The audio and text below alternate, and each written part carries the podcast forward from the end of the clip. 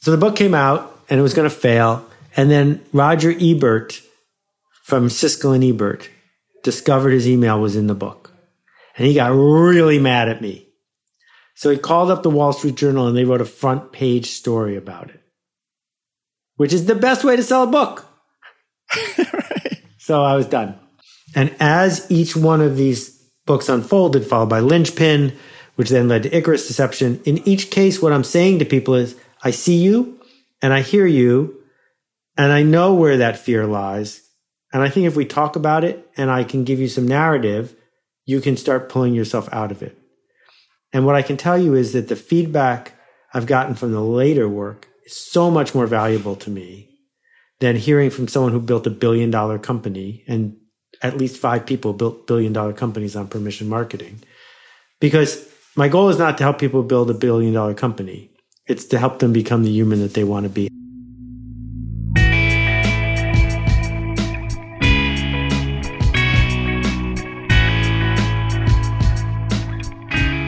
How do you find the courage to go off the beaten path?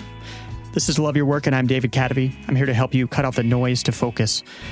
I first discovered the work of Seth Godin about 13 years ago. Since then, he's helped me think about how to make work that's remarkable with the Purple Cow. He's shown me how to think about having a direct relationship with my customers with permission marketing. He's shown me how to push through when things get tough with the dip. Plus, countless other things. He's written so many books Tribes, The Icarus Deception, All Marketers Are Liars, just to name a few more. He writes a blog post every day, and I still love going to Seth's blog. It looks like it came from another time. It's on TypePad. He doesn't have a custom domain, and still, it's one of the few sites that I visit directly just to read what's there. While people are screaming about how you've got to figure out a Snapchat strategy, Seth just sticks with good old fashioned words, and he's so good at it. Seth has been on the forefront of how technology changes how we communicate with one another. He started his first email newsletter in 1990. In fact, he invented the concept of getting emails from companies. Throughout his career, he's pointed out and described what this new paradigm makes possible. You have to unleash the idea virus, you have to tell stories, you have to build your tribe. But more recent years, he's focused more on helping people overcome the emotional barriers of actually putting this advice into practice. And this is what I was interested in figuring out coming into this interview. What was it that caused that shift? And how does Seth think about doing this generous work? And how can somebody gain the courage to do something that might not work?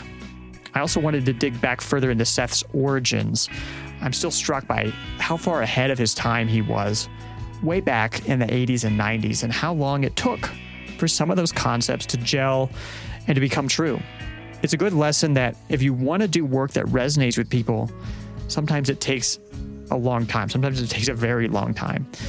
And um, speaking of things taking a long time, this episode today feels like a big turning point for the show, uh, along with the recent iTunes feature. Um, you know, we've had a ton of amazing guests, but I've been trying to get Seth on Love Your Work since it started more than a year and a half ago. I, I was interviewing Jason Fried.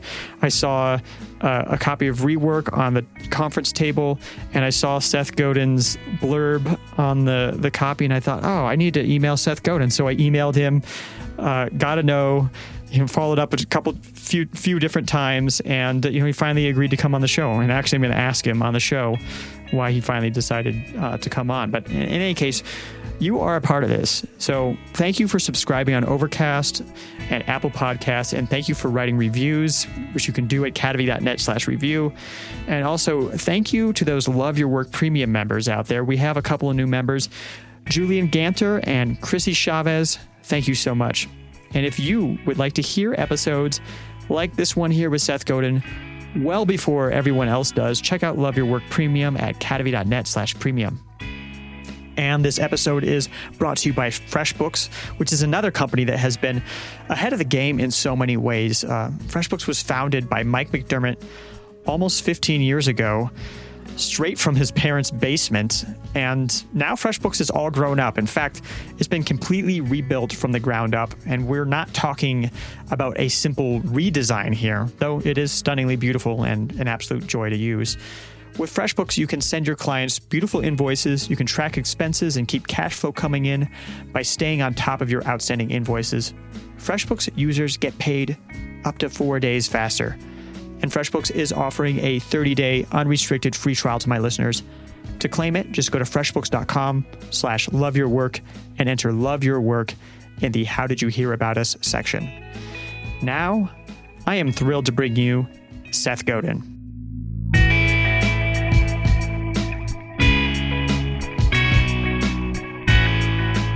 Seth, I don't remember all the details about the first time that I came across your work. What I do remember was it was about 13 years ago. I was sitting in a gray cubicle in Omaha, Nebraska.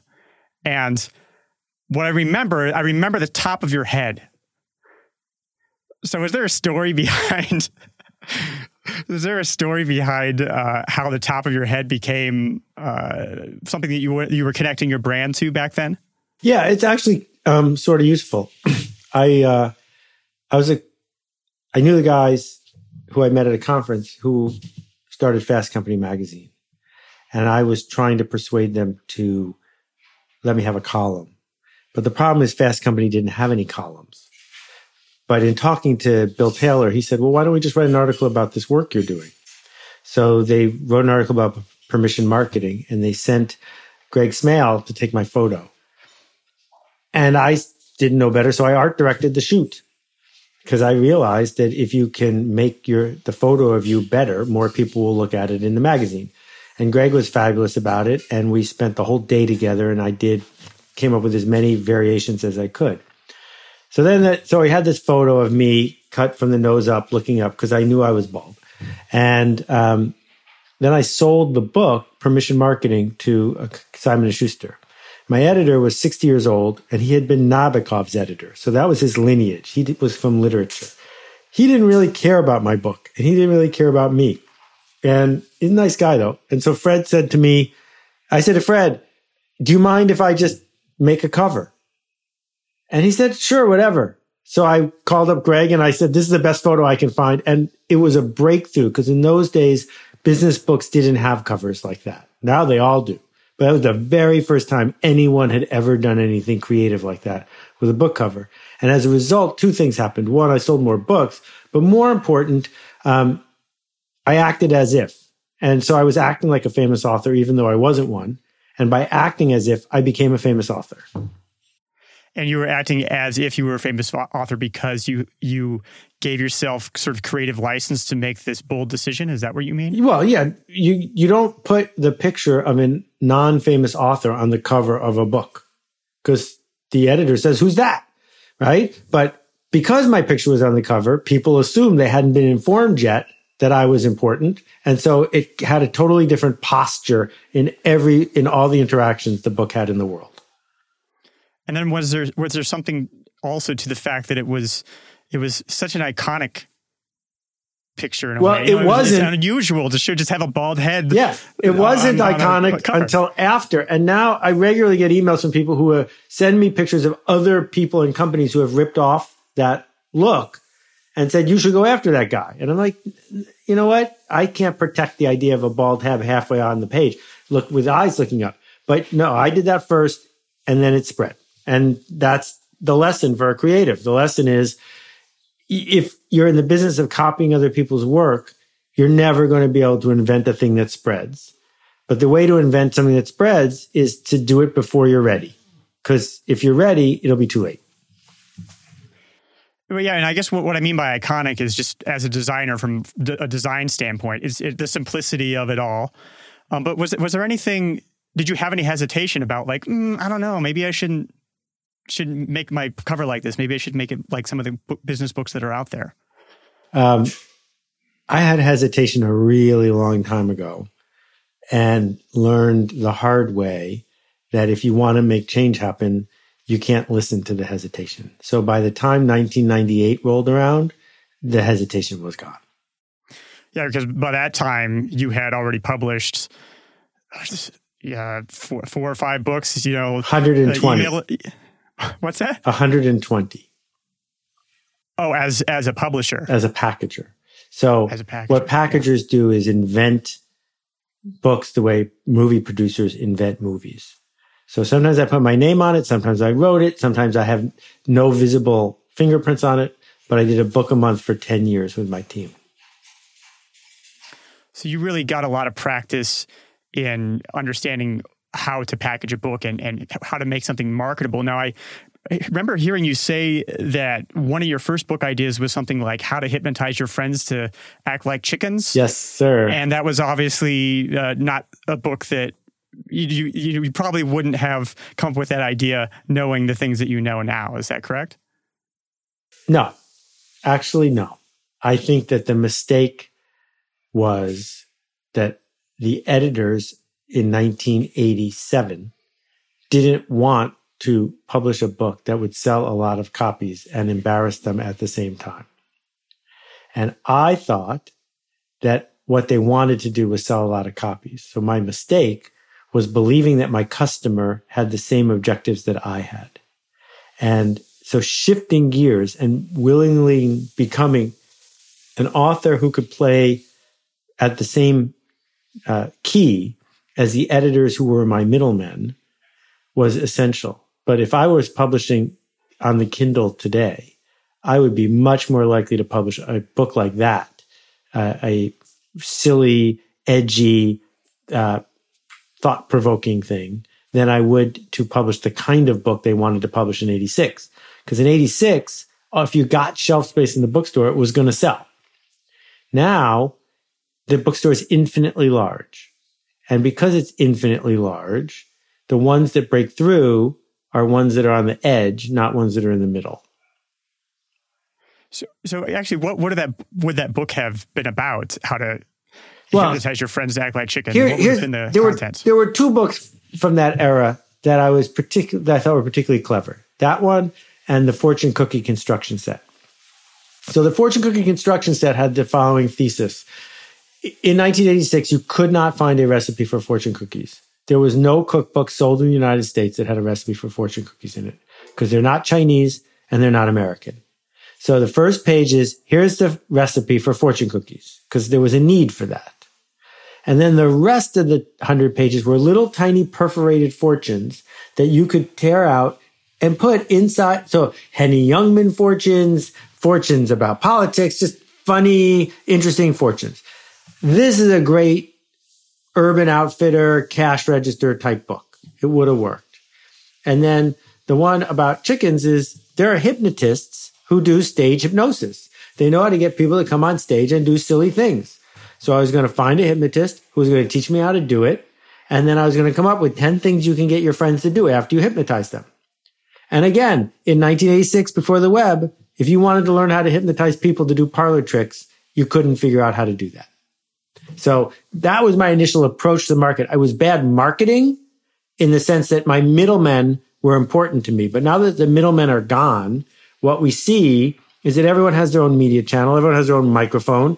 And if you want to be known for a thing, no one's going to stop you. I don't want to be known for teaching people how to hypnotize their friends. So that's why I wouldn't do it. But as a cultural slash business venture, it's the kind of thing that keeps showing up now. So, were those book ideas before, after, during this period of time where you gained all this experience packaging books? They were part of the 800 rejections I got in a row my first year. That the first year I sold the first book the first day, and then I got 850 or so rejections from 30 of the best publishers in the world.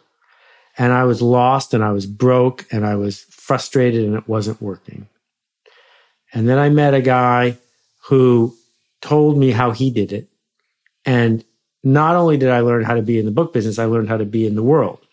So he would take his proposal after if he had done it on a word processor and have his secretary type it on a typewriter. And he didn't wear suits to meetings. He wore a blazer and he engaged with editors who wanted to hear from him, not just anyone he could reach. So he became the author they wanted to publish. And once I understood that, I stopped making spreadsheets. I stopped proving how smart I was. I stopped saying, I'm right, you're wrong. And instead, I did one of the biggest secrets of marketing, which is what people really want to hear is you were right all along. So if you could say to an editor, that thing you wanted, you were right all along. Here it is. They will publish it. And so I Leave made confirmation. yeah, and I so I made books I was proud of. I did the Stanley Kaplan SAT prep books. I did the Beardstown Ladies books. I did the Business Almanac, the People Magazine Celebrity Almanac, the Women's Almanac. I did books on gardening. I did four books with Jay Levinson. Big, complicated books that most people couldn't handle. I had a team of people who knew how to deal with data and layout. I did novels for teenagers about Nintendo games. We were just enough ahead of our time that we could make good stuff and we sold millions and millions of books. But that started, I didn't hit my stride till 88 and I did it till like 93. So the, the the five to ten years that you were on the verge of bankruptcy, or the nine years that you were eating beans and rice, was like uh, early '80s to late eight- '80s. eight- 86 to 90, 90, 95. I was busy. Every time I made a nickel, I would spend a dime to build the next thing. And so while I was building the book packaging thing, I also started one of the first internet companies in the world. And I had to explain to people what email was. And I had to explain to people that these interactions were worth something. And so I would go to the book business for an hour, then go across the hall to the people in the internet company, and then back to the book business. And I was doing both with my own nickels, and there weren't a lot of nickels. And you started your first email newsletter in like 1990 or something. So, do you have any recollection of the moment or moments when you discovered that oh, this is this is something different? Well, so what I've always wanted to do is be able to put on a show for people who want to see it and create this change as a teacher. What I've never wanted to do was build an, a, a, a significant enterprise. I've never wanted to be a quote businessman. That's not interesting. I do it when I have to because I need a client who will hire me.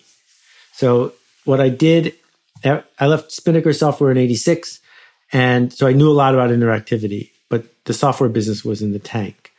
And Prodigy asked me to create some stuff for them. Prodigy was before AOL. I know you've talked to I Steve remember Case. Prodigy for sure. Yeah. And Prodigy had a giant problem. And their problem was if you used the service a lot, they lost money on you because it was flat fee.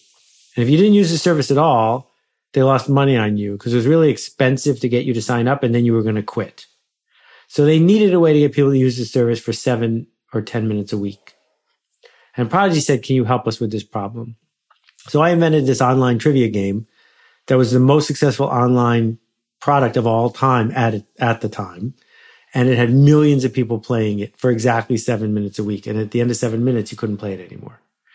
And so I saved Prodigy $100 million in churn. And I was thrilled because I invented something on a yellow pad that 3 million people loved that solved my client's problem. And I said, I'd like to do that again. And that's when I started to understand the power of interactivity and ultimately email. Because the thing about email was Prodigy, CompuServe, AOL, they didn't talk to each other. If you built a piece of software on one platform, you couldn't use it on the other one. But what they all had in common was email. So if I built an email machine, I could do anything I wanted with people on all three platforms without them having to build any software. So that's how I got into the email thing. So your thought process then was kind of your, your client had this problem. They they wanted people to use the service just for a small amount of time. And then did you kind of reverse engineer from that? Right.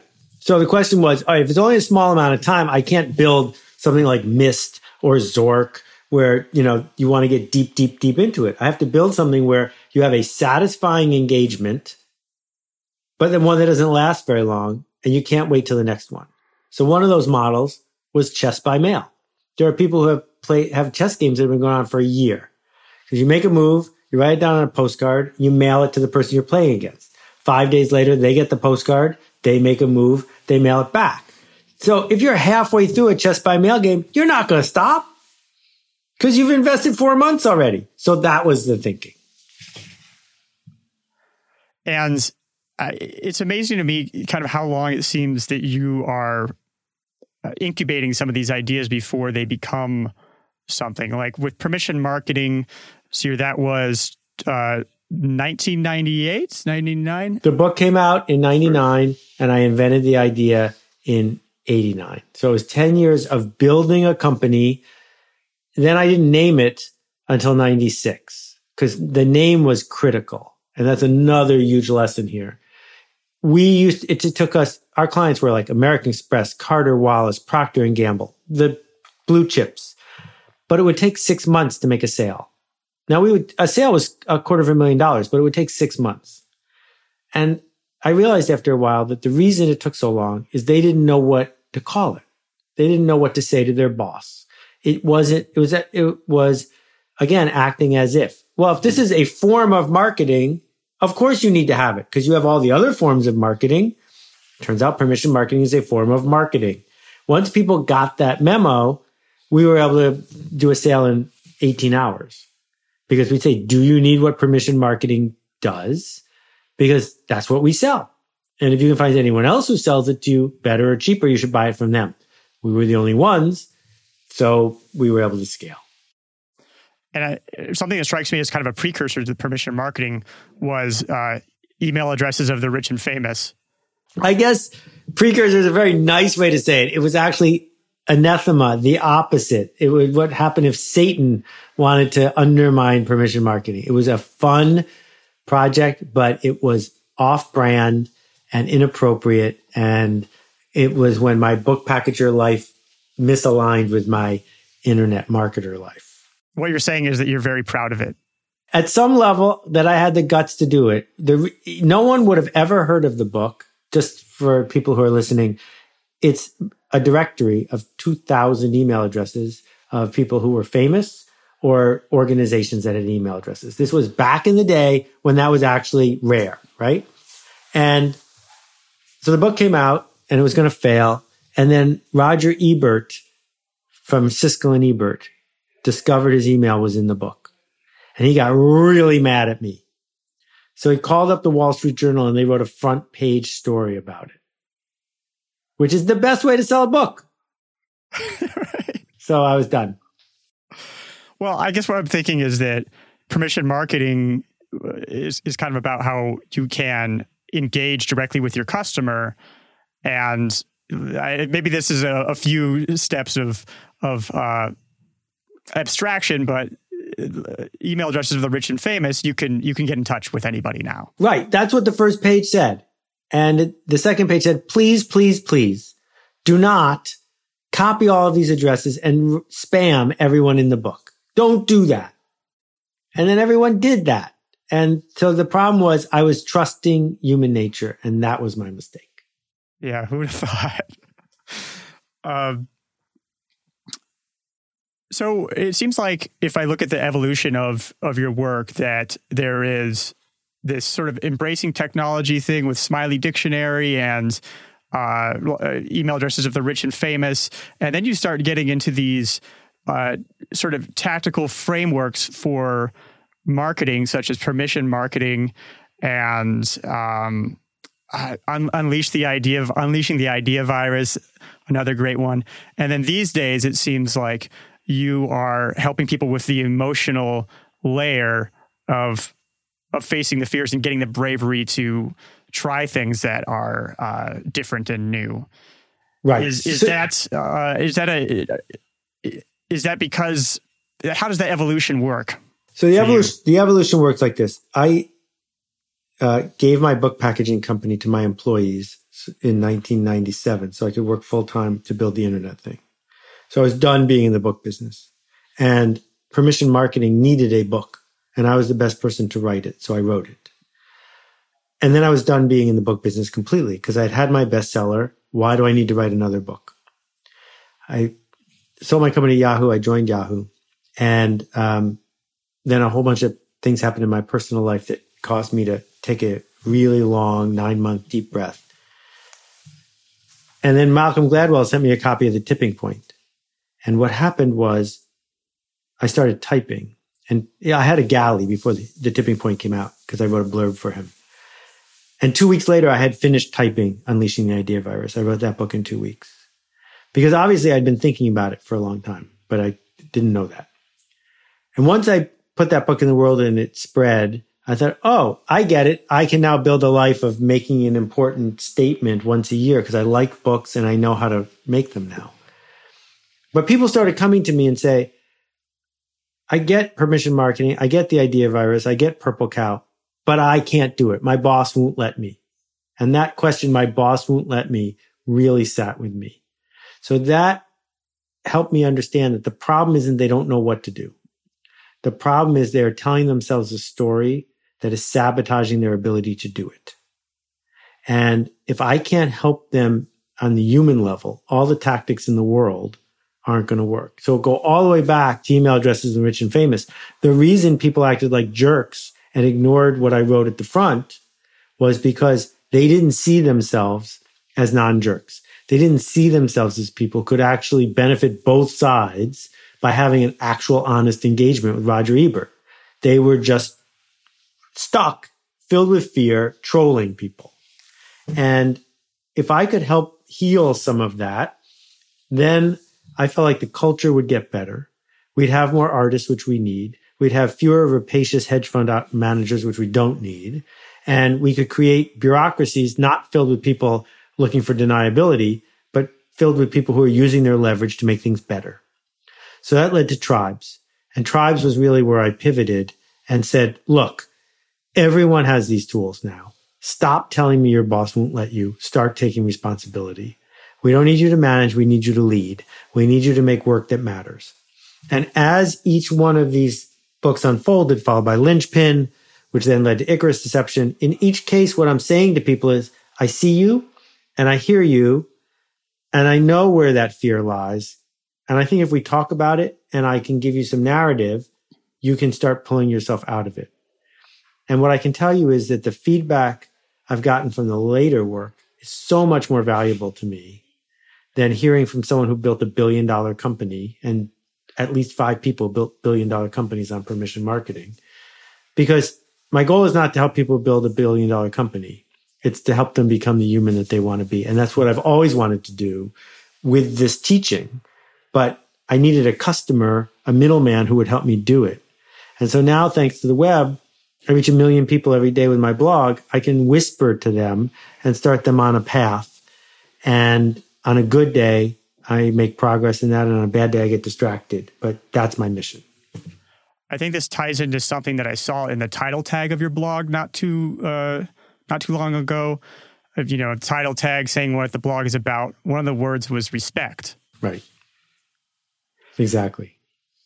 And it that I think respect is something that takes a lot of courage actually to be able to uh, to execute correctly because you have to fight against the lizard brain. I think you're the first person that I ever heard uh, refer to the lizard brain. The lizard brain wants to uh, get the short term gain, but to to treat people with respect, you have to go beyond that. Exactly. Does that sound right? Yeah, and you know, you there's a great podcast called Hardcore History, and um, I love it. And Dan did a 14 hour segment on Genghis Khan, and I learned so much. First of all, an interesting trivial aside: more humans on Earth are related to Genghis Khan than any other person, and the reason is that he was a serial rapist and um, just horrible. But one of the things that Genghis Khan would do is he would surround your village and then he'd say, You guys have two choices. You can surrender, in which case we'll just take your stuff, or you can fight us, in which case we'll kill you all. And no matter what you did, they would still kill you all. It was the mo- it, it, this man lived in a time when violence was everything and he was extraordinarily disrespectful. Well, now we're living in this time where very few of us are shooting at each other with bows and arrows, but a lot of people are using words at each other. And we can use words at each other to amplify our best work and to treat each other with respect. Or we can use words at each other in this status game of pushing everybody down.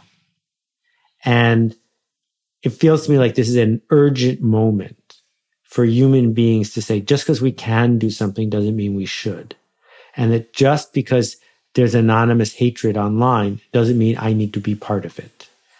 And our new economy is now based on trust more than anything else. We want to engage with people we can count on, and trust is acquired by being respectful. It's so easy with uh, with technology today to to be disrespectful because it uh, you can just have an impulse and and then next thing you know you're you are sending off sending off the words. Um, I guess this, this ties into the fact that you don't use Twitter, and part of the reason you don't use Twitter is because of all of that stuff, which really just distracts you from from doing what you do best. So it's like a a larger representation of of this idea of fighting against the the fear based mentality to uh, build the respect based mentality. Does that sound accurate to you? That's a big part of it, and the other part of it is there is no human being I can name who can point to a body of work on Twitter and say I am proud of that. So that means all that time was spent not building a body of work you are proud of. And we ought to be doing that. That there's never been a better time to have an idea. There's never been a better time to be a writer or a singer or a speaker or a podcaster. Never been a better time to figure out how to help other people than right now. But instead we spend an hour watching cat videos. And I, I, it's easiest that I, the easiest way I know is I got rid of my television. I don't use social media because it forces me, if I want to do anything, to do something I can be proud of instead. And do you think that if you had the television and you were using social media, that you would find yourself using those things when you oh, would rather yeah. be doing something else? I mean, I used to watch three hours of television a night, four when I was a teenager. And then it went down to two. And then when Seinfeld was on, it was 30 minutes. And when Seinfeld went off, I was done. But so you get three hours of TV. Most people go to four hours of meeting a day. That's seven. And then two or three hours on social media. Now you're at 10. So that's 10 hours a day I don't spend doing what other people do to entertain themselves. You can get a lot done in 10 hours. I think this is a, a calculation that a lot of successful people make. At, at some point, they look at these idle ways or these ways to pass the time, such as television, um, and they make this calculation that, oh, I could do something else with this time. This is opportunity costs lost. So, do you remember what that process was like for you? Well, unlike many people, I came up professionally in a complete panic because I was so close to going bankrupt. And I knew that if I hit the bottom, I could get a job. I knew that, you know, if you have an MBA, you could be a bank teller or something. And I desperately did not want that. I knew it would destroy me. So even though I worked from home by myself, I never took a nap. That was the real, that was the gateway drug. And I knew if I took one nap, it was over because then I would take a nap every day. And once you start taking a nap every day, well, then how do you balance that? Cause uh, for me, taking a nap was failing. And I, so then I created these habits for myself of if I'm at home, I'm off duty, harder to do now with smartphones, present with humans. And if I'm on duty, I'm on duty and I'm running as fast as I can because I love running. But this in between state just has no appeal to me. Do you remember what your kind of internal monologue was at that time that you were able to be that? I, I, I guess the only word I can think of is ruthless in managing your your time and your energy? Well, I was afraid. I was deeply, deeply afraid. I was wounded. I was a failure. The promises I was making to the people around me, I was having trouble keeping. I wasn't able to persuade my clients to give me money. And I really wanted to run away. And I knew what it would feel like to run away. And so if it felt like that, I wasn't going to do it what were you telling yourself when you uh, felt like a failure? Or, or what what made you think that you were a failure? Well, 850 rejection letters in a row will do that to you, I hope. Um, you know, I worked for four months to get a meeting with Levi Strauss to pitch them my interactive permission marketing concept. flew across the country with money I didn't have. At the time, I was switching from a Toshiba laptop to a different laptop. I don't remember which kind. So I brought both with me so I'd have the data. Uh, I show up in the guy's conference room and there's someone else who has the same meeting time as me. And the guy comes out and he turns to the second guy and he's just cruel to him, saying he never had a meeting, leave my office. It was just inappropriate. So I'm like, wow, this guy's really cruel. So I go into his office and I open my laptop to start giving the presentation and the guy's half bored and I get to the fourth slide and the laptop starts on fire. Smoke starts coming out of the Toshiba. Wow. And I was so fortunate I got to do something almost no one has ever been able to do in history. I close the laptop. I put it in his garbage can. I reach into my bag. I pull out the other laptop and I open it up and I continue without missing a beat, which is, was great solace at the time. But I was not even close to closing that sale. And so it's a long flight home. And it's a flight home when, when you get back to the office. We were all in one big room. There were probably 14 of us. I have to walk into that office and I'm the dad who's supposed to come home with the money in the briefcase. I don't even have the computer anymore. I lost the magic beans. And you got to turn to people and say, not yet. That was hard. We're going to take a quick break. If you're a freelancer or you run a small business, you know it's important to get paid. And the more painless you can make it to get paid, the more you can concentrate on your craft. There's really no better system out there for getting yourself paid than FreshBooks. It's like mission control for everything about getting paid.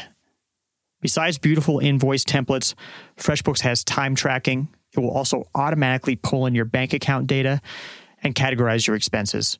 FreshBooks will even remind your clients to pay you you can skip the awkward follow up emails. And if that wasn't enough, FreshBooks will even suggest to you quick wins. These are actions that you can take on outstanding invoices and billed time that will keep your business running profitably and will get you paid. So, with all this, you can imagine how FreshBooks users get paid up to four days faster. FreshBooks is offering a 30 day unrestricted free trial to my listeners. To claim it, just go to freshbooks.com slash love your work and enter love your work in the how did you hear about us section. To live a balanced life and do your best work, you've got to sleep well. You also need to eliminate hassles, hassles like shopping for a mattress. Casper is an obsessively engineered mattress for a shockingly fair price that you can get delivered to your door with no hassles. It combines supportive memory foams to create an award winning sleep surface with just the right sink and just the right bounce. And with over 20,000 reviews and an average of 4.8 stars, Casper is quickly becoming the internet's favorite mattress. And I'm one of those happy customers. I had a Casper when I lived in Chicago, and if I lived in the US again, I would immediately order another Casper. Casper is designed, developed, and assembled in the United States, and Casper has free shipping and returns to the United States and Canada. Try Casper for 100 nights, risk free in your own home. If you don't love it, they'll pick it up and refund you everything. Get $50 toward any mattress purchase by visiting www.casper.com slash love it. Use the promo code love it. Terms and conditions apply.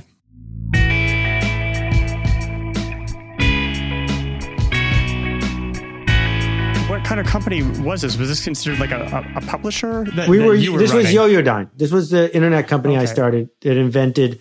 If you have ever gotten an email that you wanted to get from a corporation, not spam, but when you wanted to get, like Eddie Bauer 50% off coupon or Groupon or Kickstarter, we invented that. I invented that. That was what we did. Okay.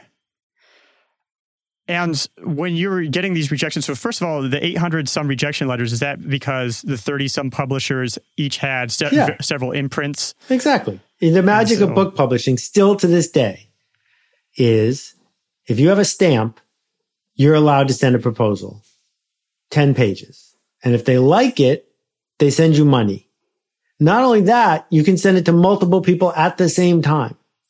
So I would come up with an idea, send it to 20 people, and that, altogether that would cost me, you know, $8. And then 20 people would send me a letter saying, we hate your idea. You do that again and again and again until you come up with one where someone writes back and says, we like your idea. Here's some money. And you were going direct to publishers. You, you were you were going a, no agents. No agents. Book packagers rarely have an agent because gotcha. the book packager is also supposed to be clever enough to be an agent. Okay, this ties into something that I've been that I've struggled with. Is it my, my first book? I got really lucky, and uh, it it did pretty well. And then I've been trying to write a second book, but I sent I've sent it to uh, I sent it to several agents and knows from all of them, but great feedback. You know, and and the people were always saying, "Oh, you should just self publish." But I think a lot of people under underestimate the value of what somebody who's in the book business brings to a book. Um, so I think that's one thing to talk about. And then the second thing I think is how to strike that balance between valuing what the gatekeepers can do and just being delusional about your own ideas. Okay, so I've just sent you uh, three links, and uh, I don't want to repeat everything that's in them, but basically, a book publisher adds much, much less value than she used to because the book publisher is optimized to serve the bookstore.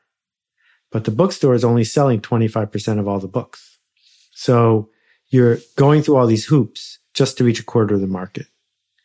The second problem is that uh, if you can get a great advance for a book, hundreds of thousands of dollars, you should take it.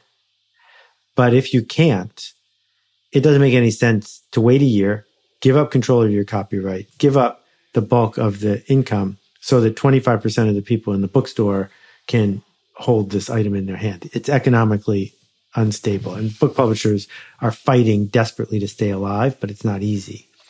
The main thing that people want from a book publisher today is validation and reassurance. So you can say, well, it's not me.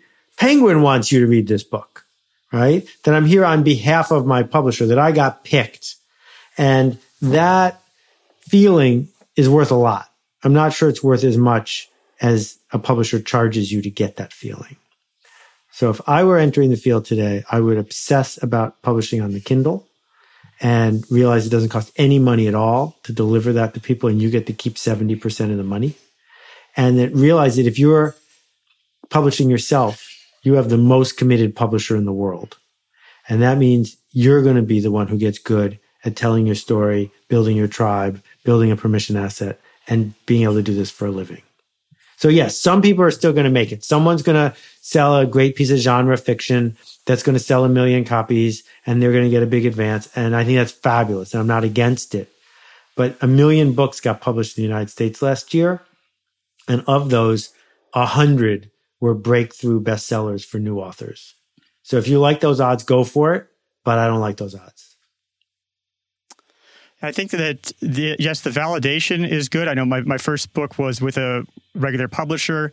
I don't think I could have possibly finished the book sure without that validation and and them saying here's some money you know here's some deadlines yep. and an editor to hound you to get it done uh, i guess the thing that i've discovered this time around is and why I kind of think I was lucky last time was that the the first version of my proposal, at least I can look at it now and be like, this is this is written by somebody who doesn't understand sure why a person buys a book and uh, how to title a book and how to how to package it Yep. Right. And this is something that you learned. You had a lot of experience packaging books. I don't know if you take that knowledge for granted or not, but no, no, that, uh, I have a priceless amount of wisdom. And if I was interested in being a consultant, I could stay busy all day long. But my point is, you can't cede this authority to a publisher because they're not going to do a good job. Even if they care about you, they have to do a book every two days. So you're still going to be the head of marketing for your book. You're still going to be the head of, of strategy for your book. So how do you learn that? Well, you learn it by doing it. And the easiest way to do it, do it under another name if you want, is to come out with a book a week on the Kindle, to figure out how to build websites that get people to click and sign up, to figure, I mean, it costs nothing to do this. It costs less than it cost me to mail my proposals to book packagers, to book publishers. So what are you waiting for? This moment, there's all this milling about and sometimes someone raises their hand and say, yeah, I'm over here. And that act, you know, you're showing up every day doing a podcast. It's an extraordinarily generous act. There's not a short line between here and success. There is a long line and you're on it, but you're learning every time you do it. How much does it cost you to start doing a podcast? Nothing. Right. But there's all these other people who are waiting for podcasting central to call them on the phone and say, will you please do a podcast? And no one's going to call. I was one of those people for about four years, I think, before I, I finally did get around to starting the podcast. You know, fantasized about it for so long. I mean, I, I yeah, I, I, agree with everything you're saying. I guess the one thing that that I was surprised by, though, when I did try to go the traditional route, was that the feedback that I got, um, to me was was very insightful. Was like, wow, this person really understands why a person buys a book. Yeah, and, they're good at it. And how to title it. And they just get right to the heart of like why it's not working. But so if you if you look at yeah. behind me, you know, there's all these bestsellers. Every one of them was a surprise. All bestsellers are surprise bestsellers. There's no one in book publishing who can point to a book from a new author and say this one's going to sell a million copies. They have no clue. They know how to make it to the 80% level. They know how to make it professional but if they were that smart, they wouldn't need the author. They would just go to the people who are all going to be bestsellers and they would win. Doesn't work that way. As, as William Goldman would say, nobody knows anything. So I think that the thing that holds people back from doing, like you said, uh, and you know, releasing a book a week, or you know, this is what holds me back from doing something like that, is fear that I'm going to do this work and I won't get the rewards and it's going to be uh, doing the work without uh, knowing that the reward is going to be there. Are there ways, are there techniques to break down that? It's very easy to tell somebody, just go ahead and, and do this, go ahead and face the fear. But are there actual techniques or ways that you can break that fear down so it doesn't cause you to run screaming in the other direction? Well, let me tell you the way that doesn't work first reassurance Reassurance doesn't work because you need an infinite amount of it. That so, someone can give you reassurance for five minutes and then 10 minutes later you go, oh, no, no, no. So the, the, the number of times you need to be told by someone you trust and respect you're going to be fine is too high to even ask for it. For me, the alternative is generosity. That that is an excellent antidote to fear. That if you are doing this on behalf of someone you care about, the fear takes a back seat. So if you want to figure out how to make books, go to a charity you care about and make a book for them. Because now your fear feels selfish, right? That if you want to figure out how to make marketing work, go market for an organization that you believe in. That if you can find a lonely person and make them unlonely, a disconnected person and make them feel connected, you can make a practice of that. And the upside is it helps you walk straighter and stand taller.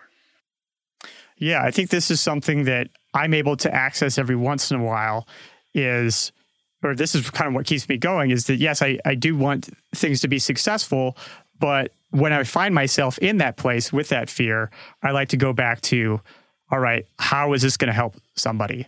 Right. Exactly. Um, and I think a lot of people hold themselves back from publishing or trying things because they forget to try that posture and also because they they think, oh, I'm not an expert on. Do you have any Do you have any thoughts on the I'm not an expert? Uh, well, you know, if you are going to get your appendix out, you probably should get it taken out by someone who's done it a thousand times. But even that doctor, she took an appendix out for the first time. And how many appendices did she take out before you would consider her an expert? that everybody who does things that we care about started not knowing how to do them. And yet people are willing to go along the journey. That activity is essential that you are being rewarded at the beginning for trying. You're being rewarded at the end for being a professional who's done it a hundred times before. But Bob Dylan has never sang that song the way he sang it yesterday. And that new album from that artist you like is new, meaning no one heard it yet. And so it wasn't the right answer where until we find out it is.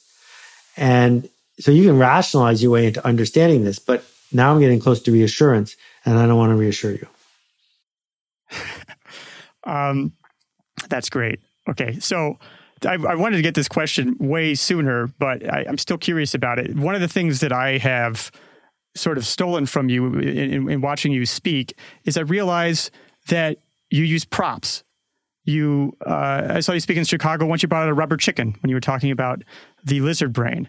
Uh, I've seen you, you take blocks, a hammer, uh, a, a, a vinyl record, using props, and I think it ties in kind of to this this branding that you did with your head of, of burning a concept into somebody's brain. Is that what's going on? Where did you get the idea to to start using props in your talks?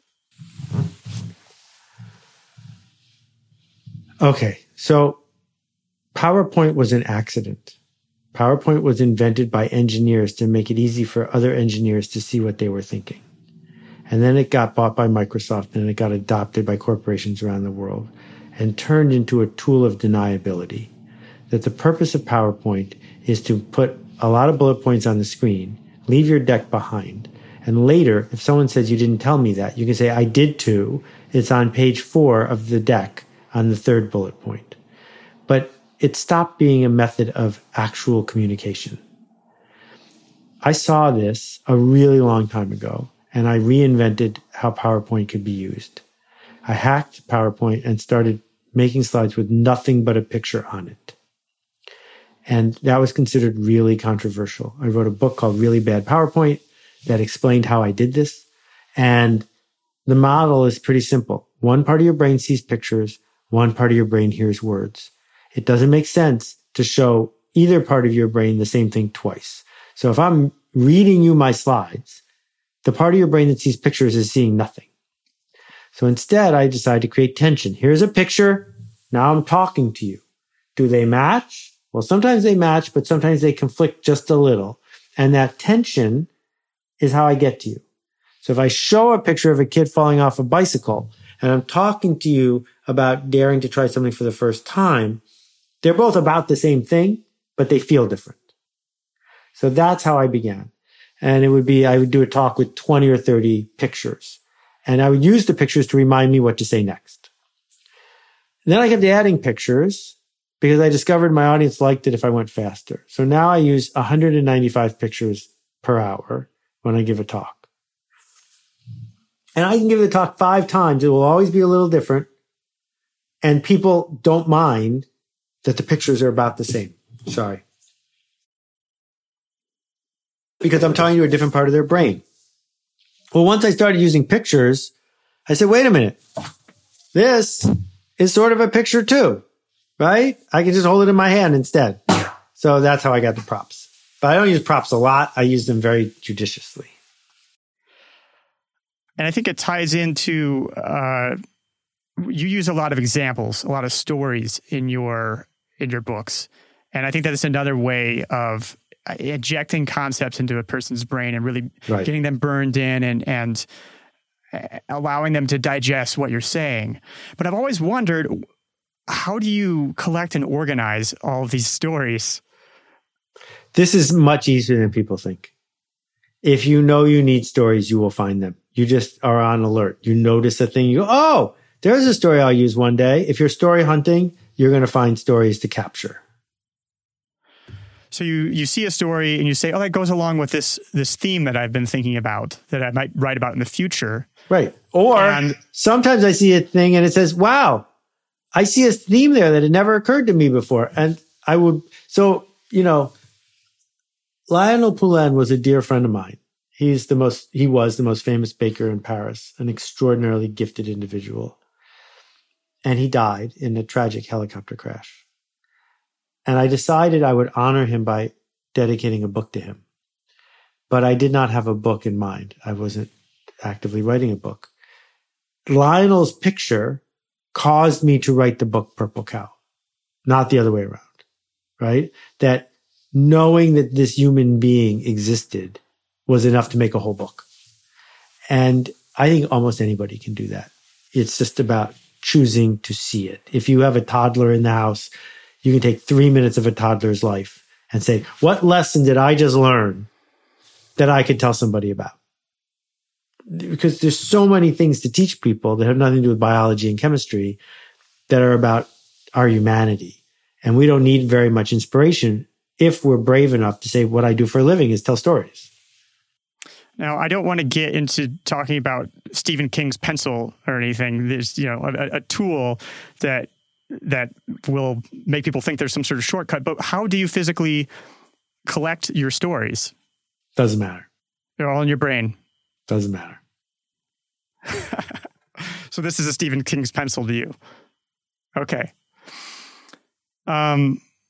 So you wrote Purple Cow because of of that person was was that one of those acts of sort of generosity that that uh, yeah. you used to help yourself face fears? Yes it was um, at the time i had been kicked out of the book industry. No one wanted to publish my book. And so it's not like people were calling me on the phone and saying would you write a book? Uh, and i didn't need to write a book. I had stuff i could do for a living but it was important to me to build this testament for Lionel. And that's what I wrote it for. I didn't write it for me. Okay. Um, this next one, I, I don't want this to sound confrontational, but I think there's a, a lesson in it somewhere. Okay. Um, is that you're obviously a very extremely busy person and you took the time to be on this show. And over the last couple of years, I asked you a couple times. You probably don't even remember. And then this time you have come on the show and and not just been on the show, but you know you were extremely generous with your time. You, you know we set up a whole hour long talk. Why did you come on the show this time? Oh, um, the only way I know how to be generous the way I want to be is to say no to people almost all the time. Because Otherwise, you're just going to be giving the people you say yes to short shrift, right? Uh, that's why I hate uh, when people want to do a selfie picture because there's 30 people in line. How much time are you supposed to spend on each selfie? Right? Because if you spend two minutes on each selfie, that means you're going to A, stand there for an hour, and B, person number 30 is going to wait an hour. So I want to spend like one second on each selfie, but then I'm doing a bad, sorry, that's the, it'll go away. But then I do a bad job on the selfie. Well, I feel the same way about podcasts, right? That I wish I could do 10 podcasts a day, but I would do them poorly. Uh, as to what uh, redeeming quality you have as a human being, I'm loath to tell you I don't know. I, uh, if you want me to reconsider my answer, I will reconsider and maybe send you a no next time. I don't know. It's fine. I I I'll, I will take just simply being lucky. Uh, what was the last book that you read that changed the way that you saw something? Um, well, I just reread this because I'm making a new course about marketing that's coming out soon.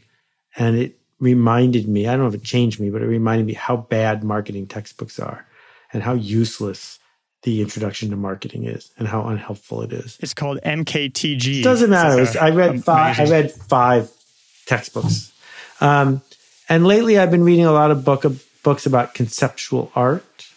Uh, I just read this book over here, "What Art Is" by Arthur Danto, um, and a different book about with a similar title, and they help me see um, how conceptual art, modern art, if you want to call it that, is a fundamentally different creature than a Rembrandt painting. And what happens when we divorce craft from insight? Uh, because it's easier than ever to do craft now. That I used to be good at setting type and doing layout, but now everyone's pretty good at it. So being having that craft isn't worth very much anymore. So we have to keep seeking new frontiers that are emotionally difficult because computers are going to get better and better at craft. So it's about the concept more than it is, uh, like you're saying, craft is uh, not scarce, but something conceptually uh, stimulating is. Right. Exactly. It's kind of the um, the thing you hear when a lot of people look at conceptual art and they say, "Oh, my my four year old could do that," and they're missing the concept. Correct. Were there any examples from that book that that you remember that? Well, I mean, my the art, the artist I think who ended art as we know it was Marcel Duchamp, and after Duchamp, the urinal, the urinal, uh, the whole um, Rrose Sélavy and the the little uh, box with the uh, sugar cubes in it, the um, the nudes descending staircase is where the whole thing starts. The point is, after Duchamp, the game's a totally different game. After Duchamp, we're no longer discussing craft. And if you were going to make a piece of art after Duchamp, you better have something more original to say than he did with the urinal. Otherwise, we don't need you because we already have the urinal. Do you have a final message to kind of wrap up our conversation today for people out there who are uh, looking to find the courage to listen to that voice in their head and do something remarkable? Yeah, I don't think you need more time. I think you just need to decide. And if you're not willing to decide, then stop wasting your time pretending. Just begin, merely begin, or surrender but you don't need more data, more reassurance, more insight. You merely need to begin. You don't need any more podcasts. Yeah. I hate to say um, it, but it's true. I agree. For some reason, we still feel like we need more information and we need more inspiration. Or how many times do you have to hear the same message before you're actually able to turn it into action? And I know I've found in the past, like whenever I finally do find the courage to, to take that action, then then all of a sudden that information that I read before, I it, it, if I pick it up and, and try to read it, it it doesn't resonate the same way that it did. I mean, it just falls flat. I hear you. Well, I think the work you're doing is generous, and I hope it's resonating with people. And David, thank you for spending the time. I hope I hope we made a ruckus. Yes, thank you so much. And is there any place that you'd like people to find you? Well, the new book's at yourturn.link. And uh, I hope people check it out. It's doing pretty well. All right. Thank you so much, Seth. Cheers. Bye bye.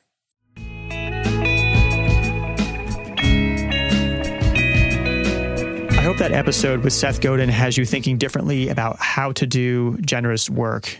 You know, every once in a while, an episode really just like flips a switch in me. And this one is no exception. It actually gave me the courage to uh, start writing my new book, getting art done, which actually that makes me think of something. I, I want to start kind of compiling some of the uh, favorite moments from Love Your Work so far. So I know I have some of mine, many moments that have changed the way that I do things and that have inspired me to actually take action. So, what have been those moments for you? Think about what was a time when you heard something and love your work and you just kept playing it in your head and it actually changed the way that you did something. So, let me know what that is. Email me at david at kadavy.net. Uh, let me know what the thing was, who was the guest, or was it something that I said? And uh, how did it change what you did? What, what action did you end up taking? Um, you can email me, david at kadavy.net. And bonus, if you uh, send a voice memo, you can just use the voice memos app on your phone and you can email it, and then maybe I can play it on the show at some point. Anyway, if you liked this show, this episode with Seth Godin, you will probably like my conversation with Jason Fried of Basecamp on episode one. And Jason will help you find the courage to be yourself. So one of our partners, uh, originally one of my partners in the business was a guy named Carlos Segura, who's a graphic designer right. in Chicago. Yeah. And he has a line that says, communication that doesn't take a chance doesn't stand a chance. That's like his motto. And that drove us early on, which is like, let's take a shot. Like, what do we have to lose here? About like, what, what we actually have to lose is not being ourselves. And that is a bigger loss than being yourself and not getting traction. Again, Jason is on episode one. And James Altucher's episode is great too. James is, of course, known for his brave and bold writing, and he gave an absolute clinic on writing on episode 53. Like real writing is about is about, you know, being transparent and open and and having a conversation with the world that's real and not and not fake. Again, James is on episode 53.